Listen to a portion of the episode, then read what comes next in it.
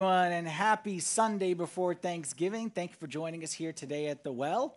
We are in the finale of a series called Blind Faith, where we are talking about the signs that Jesus performed and whether or not, as the video just said, do we as Christians, is our faith blind or is it so much more than that, so much better than that? But before we get into that, Thanksgiving is approaching, and like I said, happy Thanksgiving in advance. We're happy that you're spending your pre Thanksgiving Sunday with us. Thanksgiving is one of my favorite holidays okay? And it should be one of yours as well. It's the only holiday that has a very, not only holiday, but I'm saying one of the holidays that has a very spiritual Christian undertone, which is we gather around a table and we thank God for all the stuff that He has given to us. I hope that you and your family and loved ones get a chance to do it on Thursday. But let's uh, let's change Thanksgiving a little bit, and let's say that instead of gathering around a table and thanking God for all He's done, let's say we were going to gather around a table and ask God questions. Let's say we're going to gather around a table on, on Thursday and we're going to ask God those questions that things that we've always wanted to get answered, but we've never gotten a good answer to our questions. What would you ask? What mysteries would you like to know the answer to? What hidden things would you love to say, hey, God, now that I got you here, tell me why? What would you ask? Would you ask, what did the world look like before creation? Like, tell me how that whole creation thing happened, because I, I just can't wrap my mind around it. I can't wrap my mind around a time when there was nothing, and then all of a sudden there was something. What between nothing and something? Was it like a bang? Was it lightning? Was it like lights going on all around? Was there like a drum roll? Like, what happened when there was nothing and then something? Or maybe you'd say, explain some of the mysteries that, that people haven't been able to solve, like who really killed JFK? We want to know the answer to that question. Tell us about this global warming thing. There's a lot of discussion, apparently, whether it's real or not real. Give us the answer. Or, based on last week, tell us how a fax machine really works. Barna Group, who does all kinds of surveys, took a survey and they asked people across a wide spectrum of beliefs. If You could ask God one question. And overwhelmingly, there was one, uh, with, with all my due respect to those other questions, there was one question that was far, far, far away, the number one question people would ask God if they had the chance. And that is this Why would a good God allow bad things to happen? You've asked this before, right? Why would a good God allow bad things to happen? Why would a God who's so loving allow so much evil in this world? We've all asked it, and if we're honest, for some of us, this is kind of like where our faith started to go down. Because we saw stuff, maybe we experienced stuff, and we couldn't come up with an explanation. If God is able to, why didn't He? If God could have stopped it, why didn't He? And for some of us, if we're honest, this is kind of where, like I said, we're really struggling with this and we don't know how to get past this. Well, I think if you're going to be fair, I'm a logical person, analytical person. Okay, so follow me here on this one. If you're going to be fair and you're going to ask this question, which is a fair question to ask, how could a good God allow suffering to innocent people? How could a good God allow pain or sickness to my mom or my child or my grandma, whatever it may be? That's a fair question to ask. If you're going to ask, how could a good God allow bad? You know, there's two kinds of bad there's bad out there. Then, if we're honest, there's also bad in here, isn't there? Like we've all done bad, haven't we? We've all done things that, that, that other people, we've all done things that other people would classify as bad on our end. So I'm going to reframe this question, okay? And I'm going to ask you have you ever done anything bad? Have you ever been the subject of someone else's question, how could a good God allow that to happen to me? Have you ever caused pain to anybody else? You ever hurt anybody else, intentionally, unintentionally? Have you ever, no raising hands on this one, but have you ever wanted to, but didn't because you know the consequences? You'd lose a job, lose a friend, maybe go to jail, like who knows what it may be. But maybe some of us, if we're honest, like deep inside, if we knew we could get away with it, oh, there'd be a lot of bad that we would have done. So therefore, if we're going to be honest, if we're going to be honest and ask the question, how good God allow bad to happen? I'm going to ask it this way. How could a good God allow me to happen? No one asked that. No one asked that question.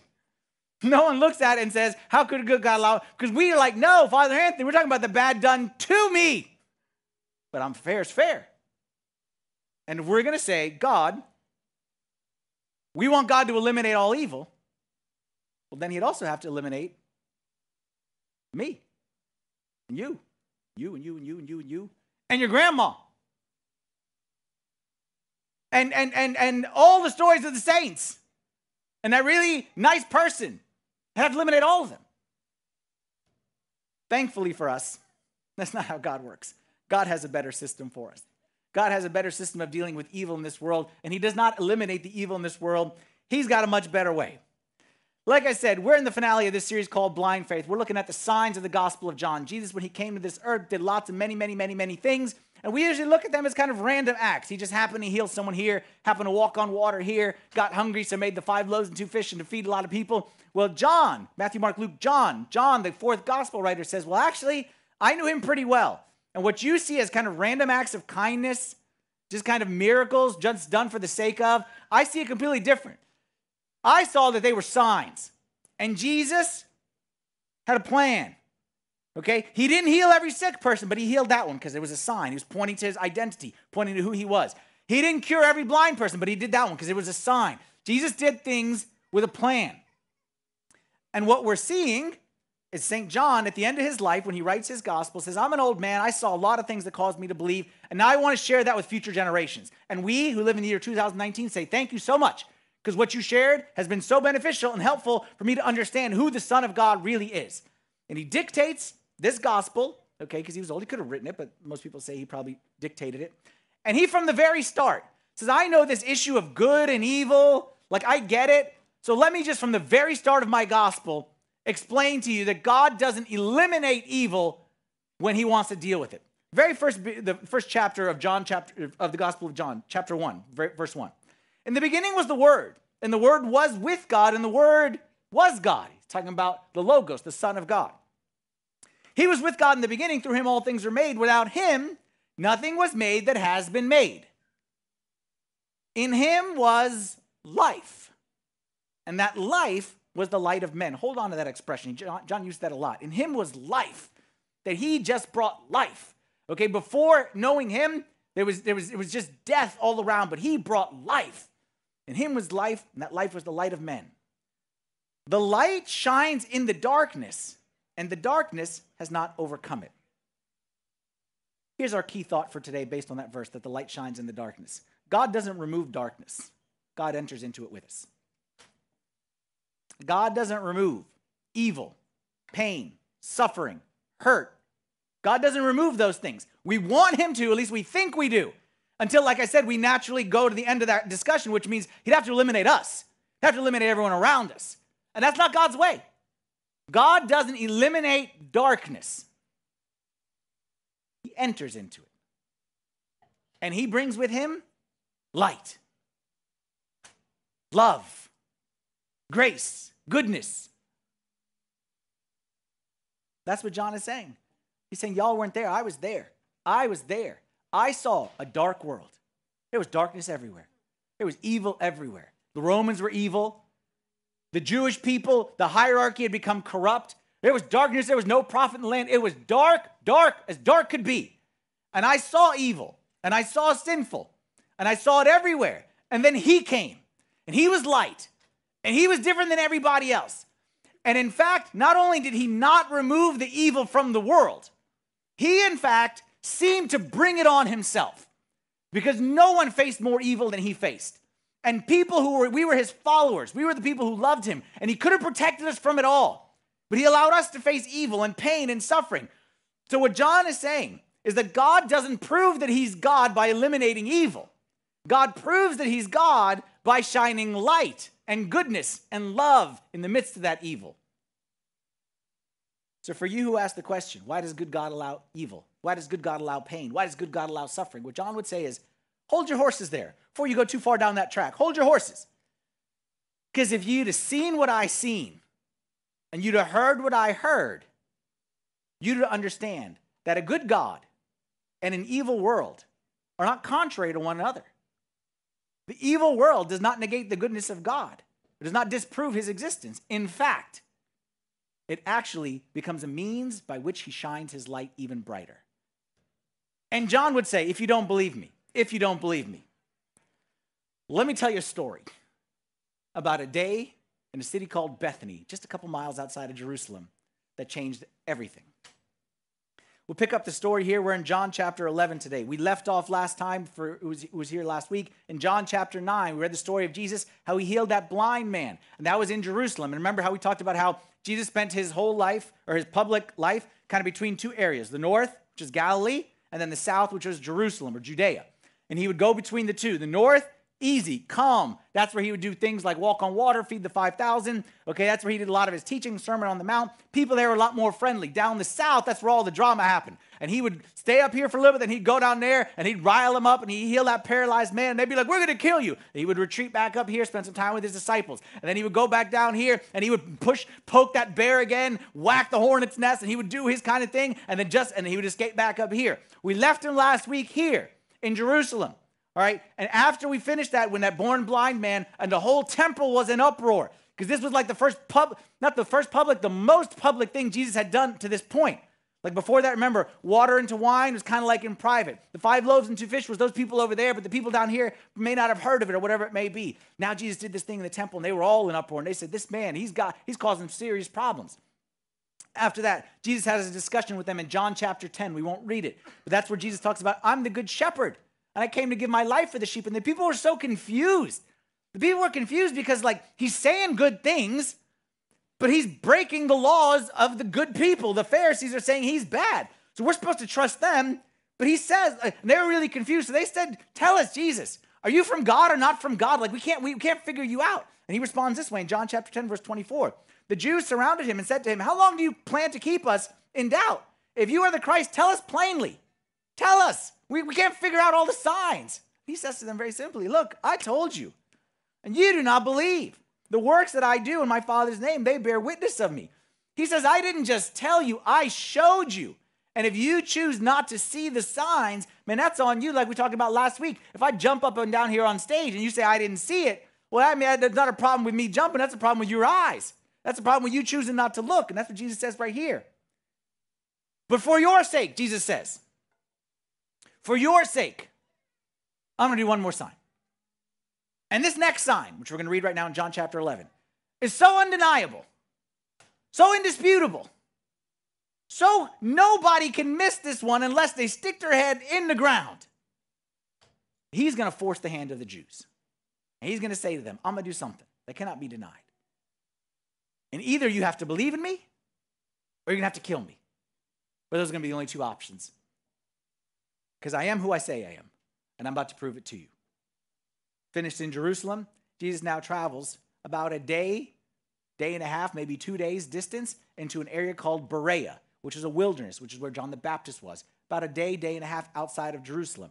And it's there that our story picks up.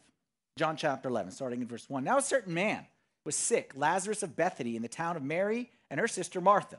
Therefore the sisters sent to him, saying, Lord, behold, he whom you love is sick. I love the fact, this is not really our message, but just imagine you be so close to Jesus that they don't even say your name. That a messenger comes and says, The one who you love is sick. And Mary and Martha were sure to just tell Jesus, the one who you love. He's gonna know. Like, imagine being so close to Jesus that they didn't even need to say your name. That's what Lazarus was. The one whom you love is sick. And they knew exactly Jesus would know who he's talking about. Verse 4. When Jesus heard that, he said, This sickness is not unto death, but for the glory of God, that the Son of God may be glorified through it. We've heard this before, right? We've heard this before. Sickness. And Jesus says, No, no, no. Jesus again creates that new category that not every sickness is necessarily a bad thing. And he says, Here, the sickness is for the glory of God. You see, back to my earlier question how can a good God and evil in this world? How can a good God and pain? How can a good God and death Jesus, somehow Jesus believed that evil in the world doesn't negate the presence of God. It doesn't mean that God is bad. And Jesus saw that good and bad can exist, can coexist together. And one doesn't deny the other one, as we sometimes foolishly think. And he creates this new category. This sickness is not unto death, is for the glory of God.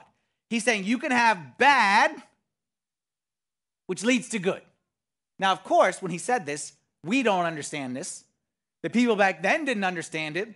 So, what John does, okay, John kind of inserts himself in the story.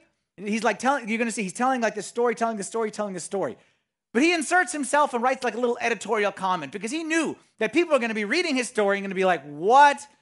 Jesus said that the sickness, which we know eventually is going to lead to death, we know that that's not bad. There's no way. So John writes this little kind of like disclaimer, there's a little footnote. By the way, John chapter 11, verse 5. Now, Jesus loved Martha and her sister and Lazarus. He has to make this comment because it kind of seems like he doesn't. Like you come to me and say, Father Anthony, so and so sick. And I'm like, hey, that's not that big a deal. Don't worry. It's probably, that's probably good for them. You think yourself, oh my goodness, how insensitive and how rude. But John says, no, no, no, don't worry. Jesus loved them. And he has to say that because what happens next gets a little bit worse. Verse 6.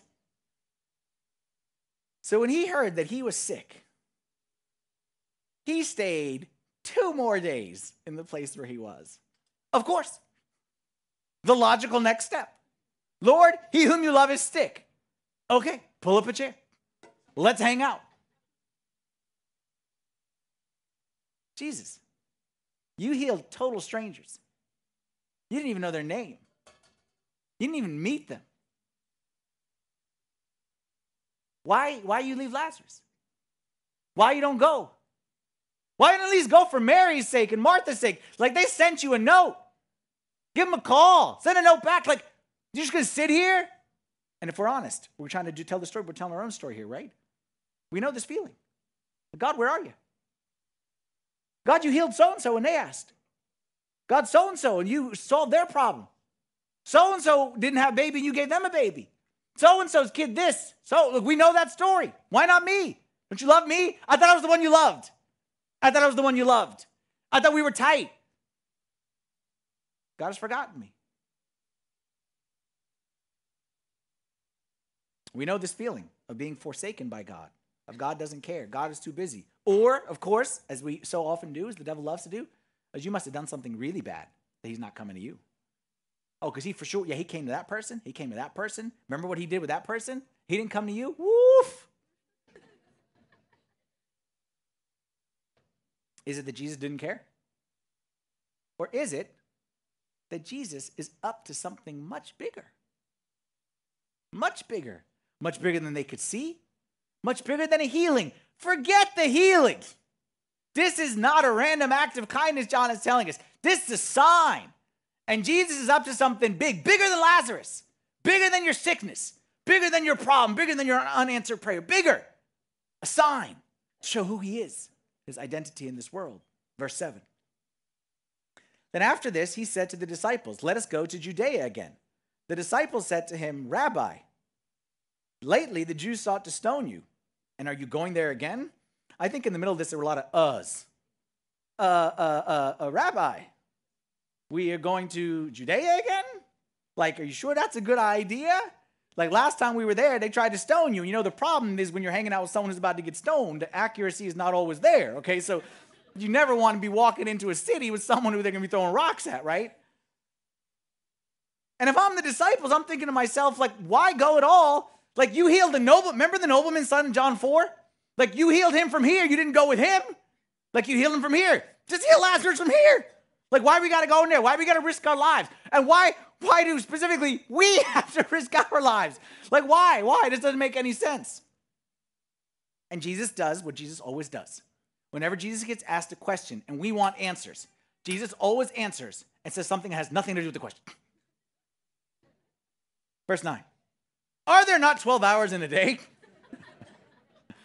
and the disciples are like, Yes. Are there not 12 hours in a day? If anyone walks in the day, he does not stumble because he sees the light of this world. But if one walks in the night, he stumbles because the light is not in him. Okay?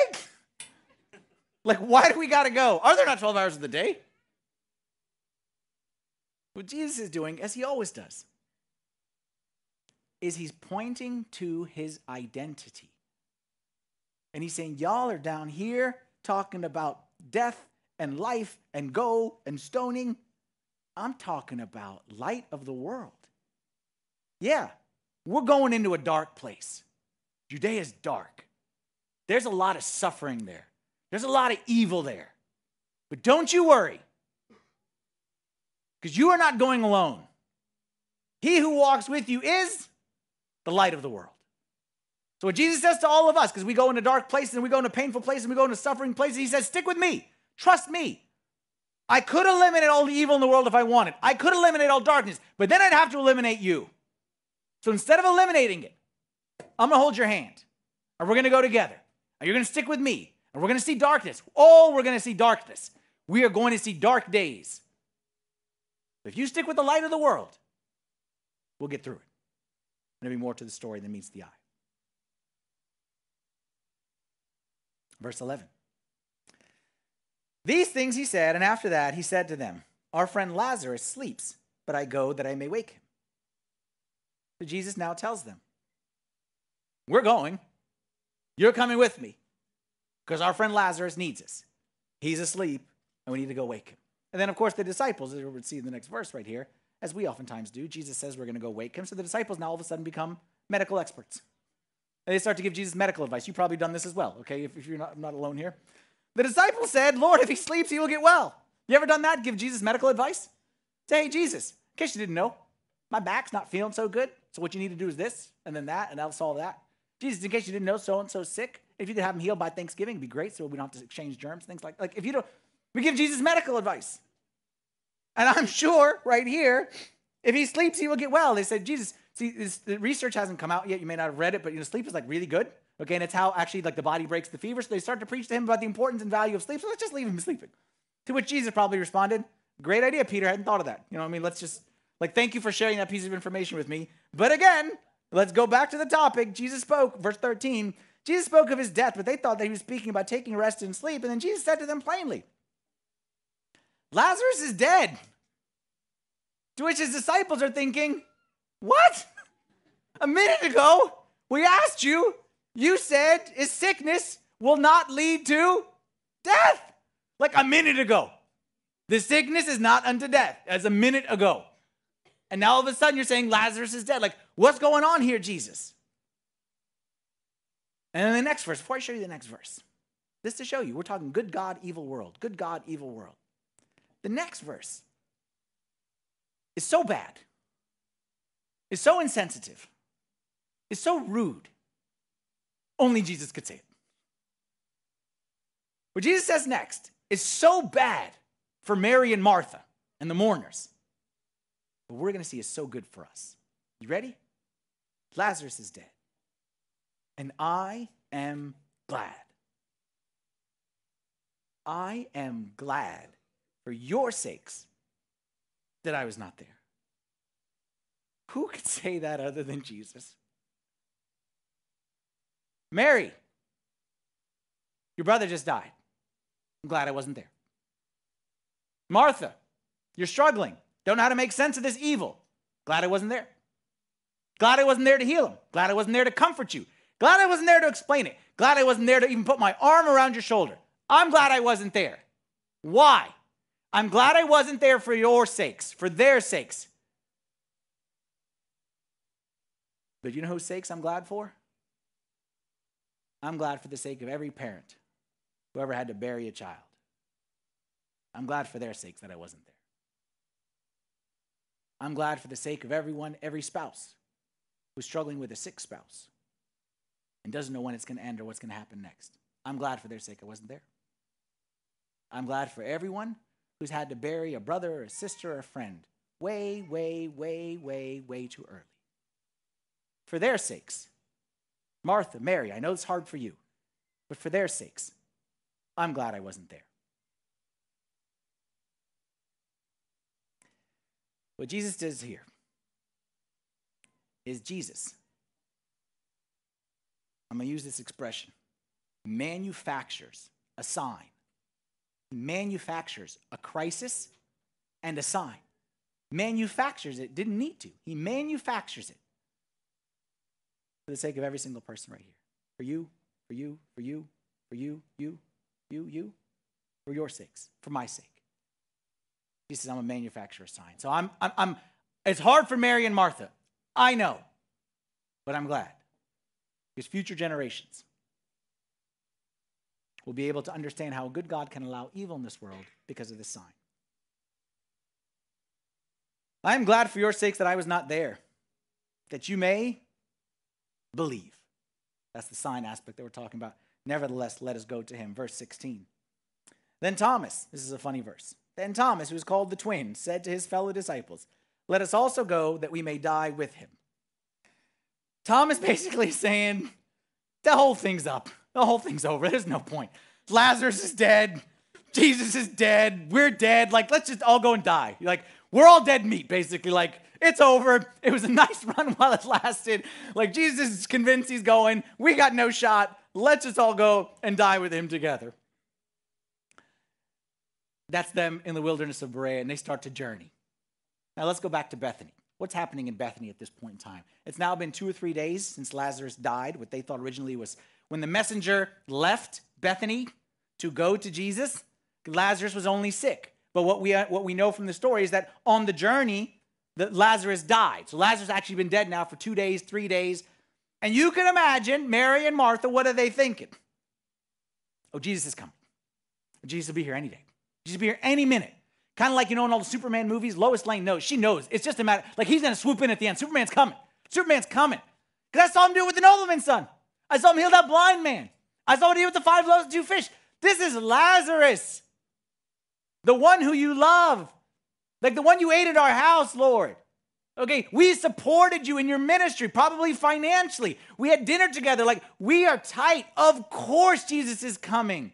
Of course, Jesus is going to be here to save the day. Of course. And the first day passed. And the second day passed.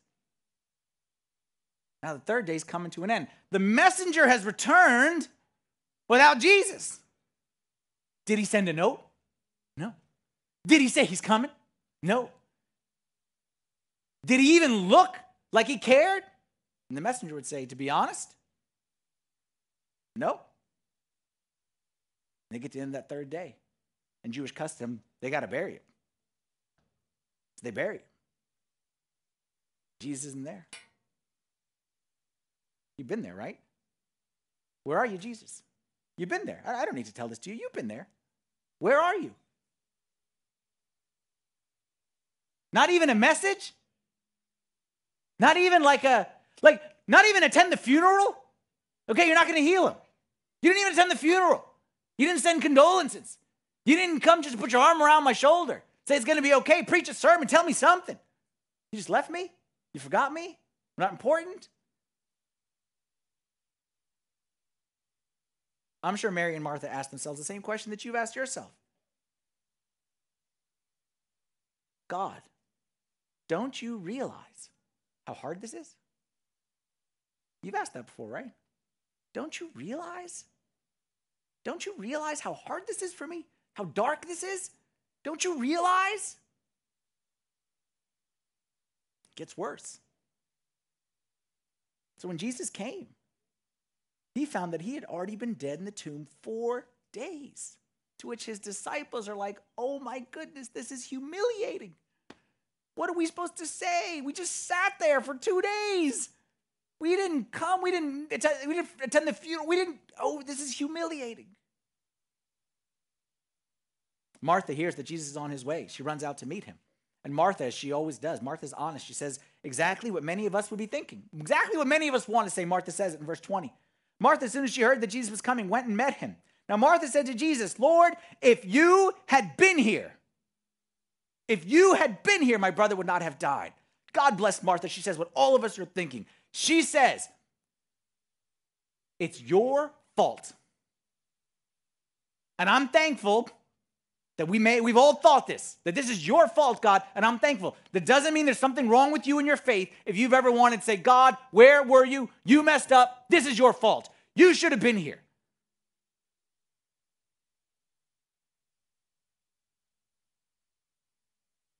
But even now verse 22 even now even now i know that whatever you ask of god god will give you. One verse she says god i'm frustrated God, I'm kind of annoyed. I'm kind of bitter. Jesus, where are you? But even now. You know that verse that talks about faith? And Jesus said, You don't need a lot of faith. How much faith do you need to move a mountain? Just a mustard seed. This is a mustard seed. And sometimes that's all you got.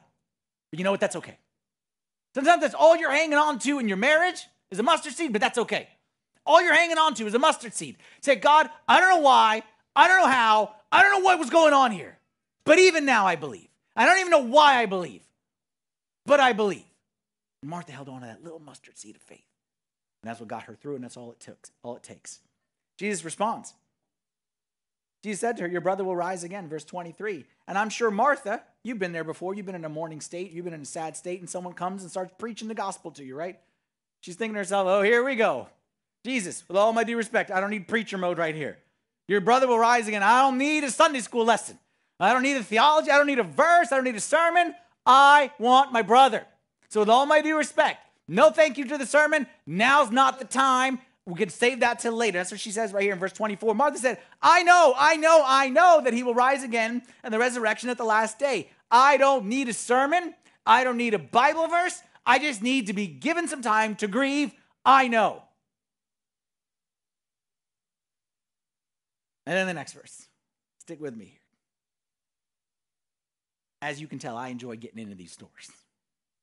But as I'm getting into this story, there's one verse. I don't think, no matter what I do up here on this stage, can paint the true picture. Because I think there's an emotion in this story which is really hard to grasp. But in the midst of this, Jesus looks at her and he says to her, I am the resurrection and the life. He says to her, Martha, stick with me here, Martha, look at me. I'm not talking about resurrection at the end. I'm the resurrection. Pointing again to his identity, saying, Martha, I know you think I'm a miracle worker, and I am, but I'm much more than a miracle worker. You think I'm a healer, and I am, but I'm much more than a healer. I'm more than a feeder. I'm more than a friend. I'm more than a magic genie that you rub and ask for three wishes. I'm all those things. But I'm more. I am the resurrection and the life. I am the light of the world. That in the midst of all this darkness, and today is a very dark day for you, I get it, Martha, but I'm light. And if you stick with me, you stick with me, you will find clarity for your unanswered questions. You will know things and you will have confidence in things that everyone else is like, how could God allow evil? How could God allow evil? And you will be the only one who can make sense of it. Because if you know who I am, everything makes sense. And if you don't know who I am, nothing makes sense. Those are the only two options. I am the resurrection and the life. And then he goes on He who believes in me, though he may die, he shall live. And whoever lives and believes in me shall never die. And this is again one of those things that Jesus says and nobody understood and we don't understand. Jesus again trying to flip people's mind. He's saying, you know, the one who's dead, he'll live, and the one who's alive, he'll die.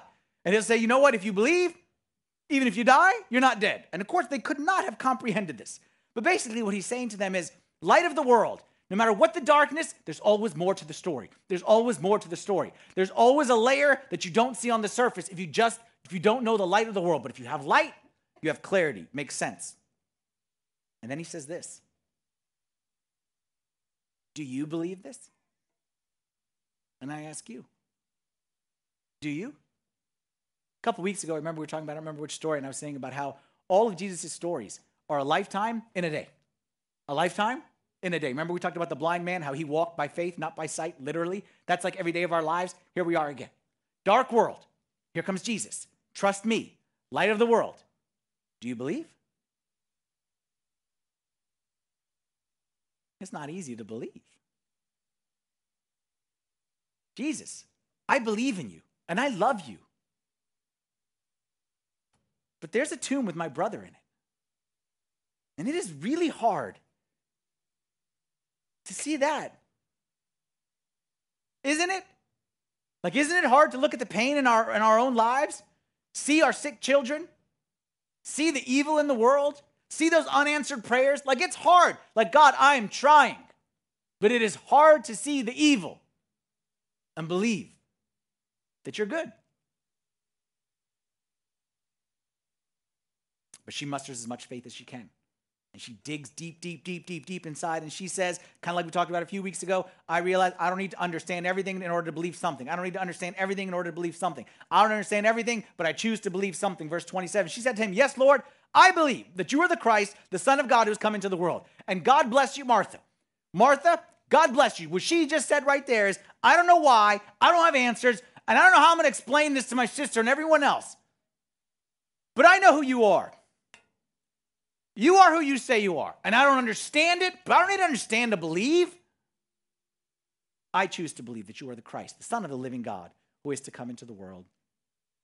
And she goes back now to her family and tells Mary, her sister, says, Mary, the teacher's here. Jesus has come.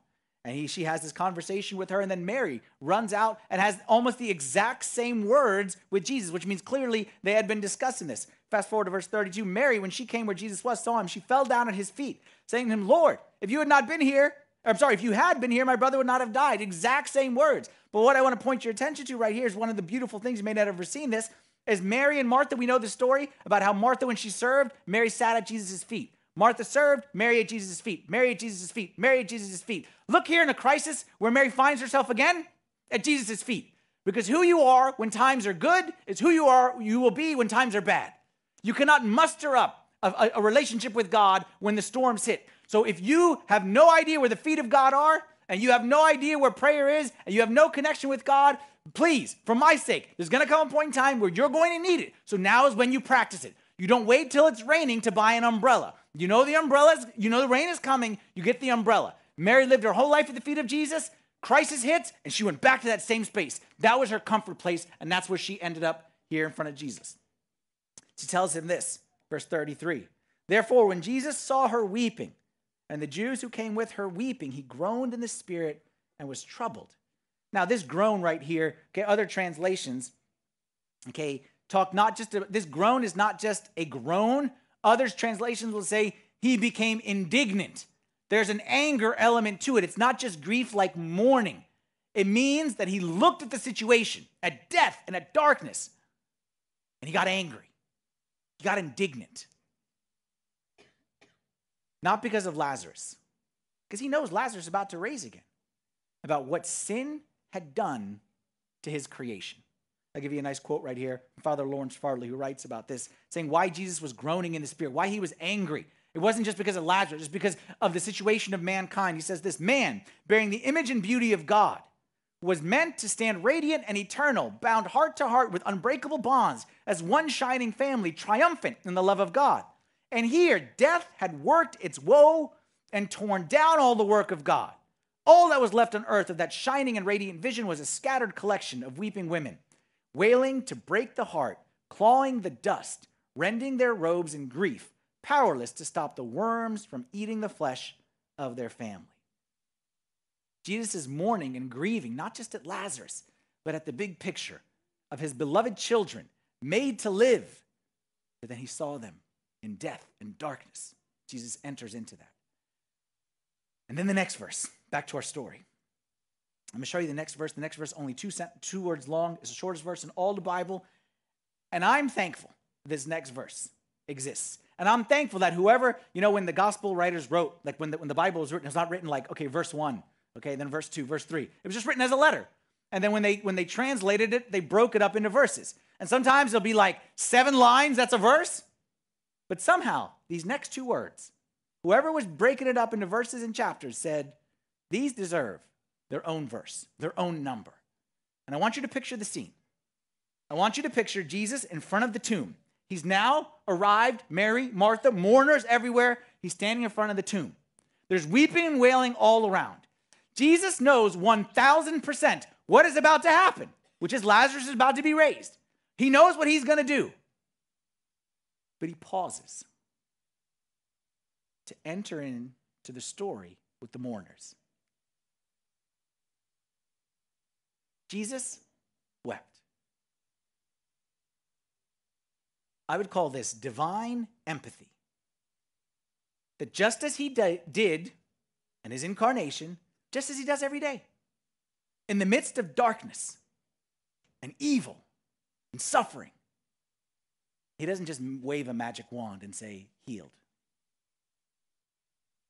He enters Jesus entered into history when the world was so dark. He didn't just stand above and say, What's wrong with you people? He didn't come as a king and ride around giving orders. He rolled up his sleeves and he entered as a man. And you think you've experienced pain? You think you've seen loneliness? You think you've been betrayed? You think you've suffered? He did all those things and it was worse than yours. You know why? Because remember asking the question, have you ever done bad? He's the only one who can say no. So he entered into all that suffering and all that evil and all that darkness, and he was a thousand percent innocent. Imagine how bad it would be. You say, I'm suffering at work, I'm suffering at home, I'm suffering. Imagine how bad it would be if you lost your job because I cheated the office. You lost your job because I stole the post it notes. If you lost your house because I didn't pay my bill. If you went to jail because I lied in front of the court. Imagine how that kind of darkness is. That's the kind of darkness that Jesus felt. But that's Jesus. He enters in. He didn't remove the pain. He could have. He didn't remove the darkness. He could have. But then again, that meant he would have had to remove you. He enters in. And he weeps with those who weep. And he feels what they feel, just like he does with the rest of us. There's a verse that St. Peter wrote in his epistle. It's 1 Peter 5 7, where St. Peter said, you can cast all your care upon him, for he cares for you. 1 Peter 5 7. Cast all your care upon him, for he cares for you. Cast all your care upon him. And I'm sure when Peter wrote that, some people were like, I can cast my care, like my little trivial details, like those small little insignificant things. I talk to God about those. And St. Peter would say, Yes. You know why I know that? Because I was there at the tomb, Mary and Martha, and I saw him weep. And I saw that the weeping had nothing to do with anything, and he could have just come in and done the miracle, but he paused. He paused the story to grab them by the hand and to enter into the story with them to feel what they felt. And yes, I have confidence that you can cast all your care upon him, for he cares for you. Let's keep going with the story here. Verse 36 And the Jews said, See how he loved him. And some of them said, Could not this man who opened the eyes of the blind also have kept this man from dying?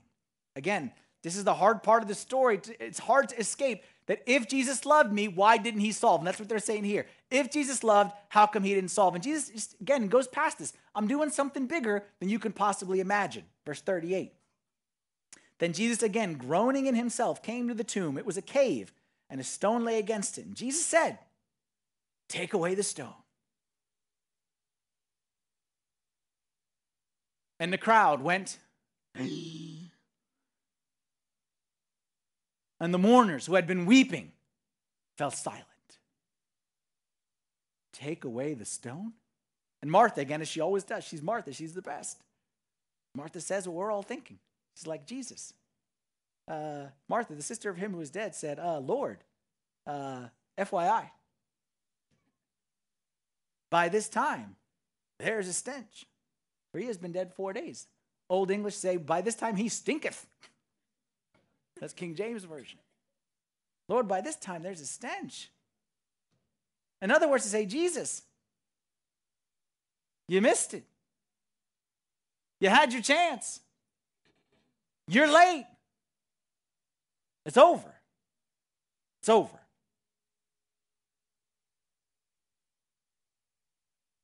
Jesus' response Did I not say to you, Jesus says to her, did I not say to you? He say this to us. Did I not say to you that if you would believe, you would see the glory of God? We've heard this before, right? Did I not say to you that if you would believe? Again, he points back to his identity. Believe in me. I know there's a I know, believe in me. Stick with me. Darkness, light. Darkness, light. Two coexist. The sisters say, okay, he wants to roll the stone back. They tell the people, let him roll the stone back. And I'm sure when they started to roll that stone back, everyone did this one step back. And then Jesus, they took the stone away from the place where the dead man was, and Jesus lifted up his eyes and said, Father, I thank you that you have heard me. And I know that you always hear me, but because of the people who are standing by, I said this, that they may believe that you sent me. Jesus is saying, Look, I'm going to say this prayer right now, but I'm not really praying for the sake of my sake. I'm praying for the sake of the people around me that they know who I am. Because this is a sign to point to my identity. It's bigger than Lazarus. I'm manufacturing a sign that future generations would know that I am the light of the world. Good can exist in evil, as long as light enters in there with them. And in verse 43, now when he had said these things, he cried with a loud voice, Lazarus, come forth. And again, I'm inserting myself in the story and I'm just making this stuff up, but I would imagine that John, as he's writing this thing, or like again, most likely John was older, okay, or he was older, and most likely he didn't write it, he dictated it to his disciple. And the, the, the disciple is writing this thing. And he says, Lazarus, come forth. And then John is thinking to himself, or he said, probably said this out loud, and you won't believe what happened next. You won't believe. And John would say, I myself wouldn't believe it unless I saw it with my own eyes. And we all saw it, and no one could imagine when Jesus said, Roll the stone away, Lazarus come forth. You can't imagine what happened in the next moment. He who had died, verse 44, came out, bound hand and foot with grave clothes, and his face was wrapped with a cloth. You couldn't have imagined it. Lazarus walked out that bad boy of a tomb, and he started walking around, and we all went,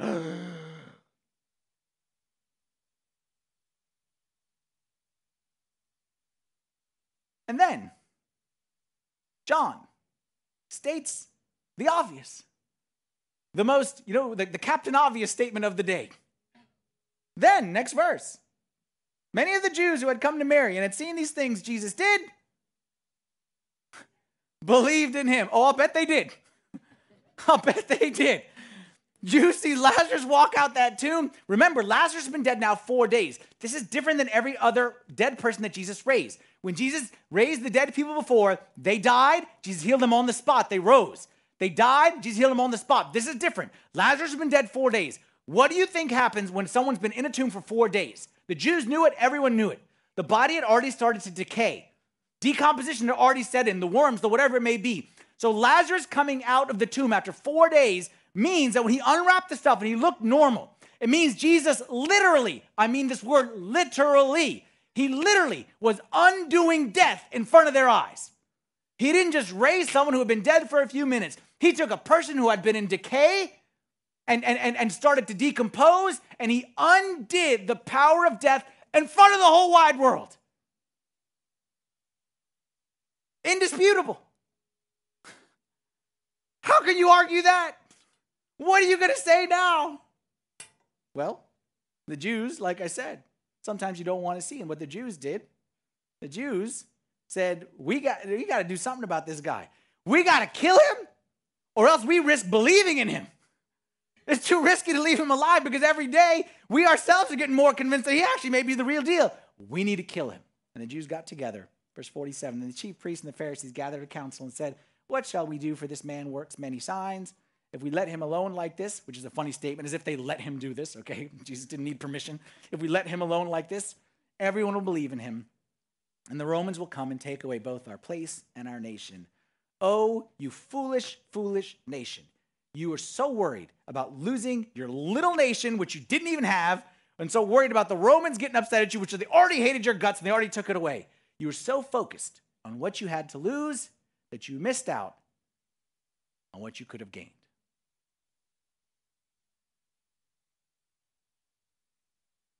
Where does that leave us? Y'all are smart people. I consider you, everyone here, very smart, very educated, people who know how to think. So you know, because you're a smart person, that you can convince yourself of just about anything you want. You tell me what you want to believe. You can find a documentary on Netflix to prove it. You can find a Bible verse. You can find like you can find whatever it is that you want to prove whatever it is you want. We are able to convince ourselves whatever we want. And throughout history, people have done that. They have believed in the unbelievable and denied the undeniable because they chose that they didn't want to see. But what we looked at in this series, what John is telling us, if you'd have seen what I seen, you'd have heard what I heard,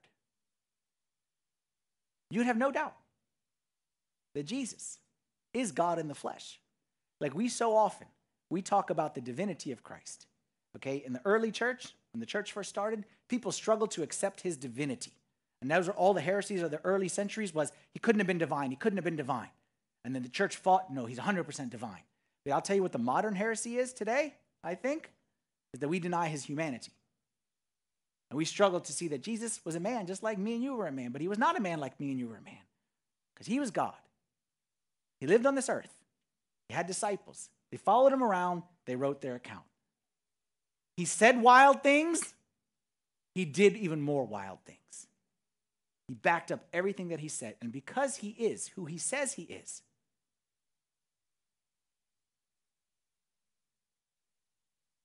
that's all we need to know. And John says this. We'll go back where we started. John says, Truly, Jesus did many other signs. This is our theme verse for this series. Jesus did many other signs, many other signs. There's not enough paper to write all the signs Jesus did in the presence of his disciples, which are not written in this book, but these are written that you may believe that Jesus is the Christ, the Son of God, and that believing you may have life in his name. It said in the very beginning that the, the sequence of events is this that John and all the disciples, but we're looking specifically at St. John, experienced certain things that led him to believe. And now we come along and we hear his witness. And now it's our turn to believe. And if we believe, we will experience. His experience led to his belief, which leads to our belief, which will lead to our experience. And that's what I throw at you right now. I'll leave you with that as we finish up this series. Is where is your challenge of faith? Everyone has a challenge of faith. Maybe you right here, you're like you're like the Mary and Martha right here in the Lazarus story. You're struggling, good God, evil world. Good God, all this pain. Good God, all this suffering. And I challenge you. Say, take a step of faith. Put your faith that He is who He says He is, and He is the light of the world, and it's just a matter of time. Just a matter of time before He shows you through it. Maybe you're like back to the nobleman's son. Remember when Jesus gave the man a word and said, Trust me, go, your son lives. And he said, Go. And maybe that's where we are, with a command from God that we don't know what to do with it. And it's, it's hard, but you know what? We're going to take that step of faith and we're going to believe. Maybe you are like the Jews when we talked about the paralyzed man, okay, and the Jews who had their agenda. Remember their agenda, and they didn't want to see because they wanted to kind of convince themselves of what they wanted to be right. You want a certain lifestyle to be right, and you're not willing to see what Jesus really has to say about it. So you already got your mind made up, and you just need a verse or two to prove it. Maybe that's where you're at. I'm telling you, challenge your. Or maybe like last week, you're struggling to believe in that which you cannot explain. And I say you do not need to understand everything in order to believe something. Whatever it is, put it in front of God, just like Martha did. Say, even now, put it in front of God. I believe, even now, that you are the Christ, the Son of God, who is to come into the world. Let's stand up together and say a prayer. In the name of the Father, and the Son, and the Holy Spirit, one God, amen. Heavenly Father, Lord, we thank you that you are the light of the world. And you sent your Son into this world that we would not stumble around in darkness, but we'd have the light of life with us. I pray, Lord, that you would help us to cling to that light. We need it so badly, Lord. And give us the faith to take the step that you want us to take that you're calling us to take today. We pray this in the name of your Son, with the intercessions of all your saints. Hear us as we pray thankfully Our Father, who art in heaven, hallowed be thy name. Thy kingdom come, thy will be done, on earth as it is in heaven. Give us this day our daily bread, and forgive us our trespasses, as we forgive those who trespass against us. And lead us not into temptation, but deliver us from the evil one. In Christ Jesus our Lord, for thine is the kingdom, the power, and the glory forever. Amen.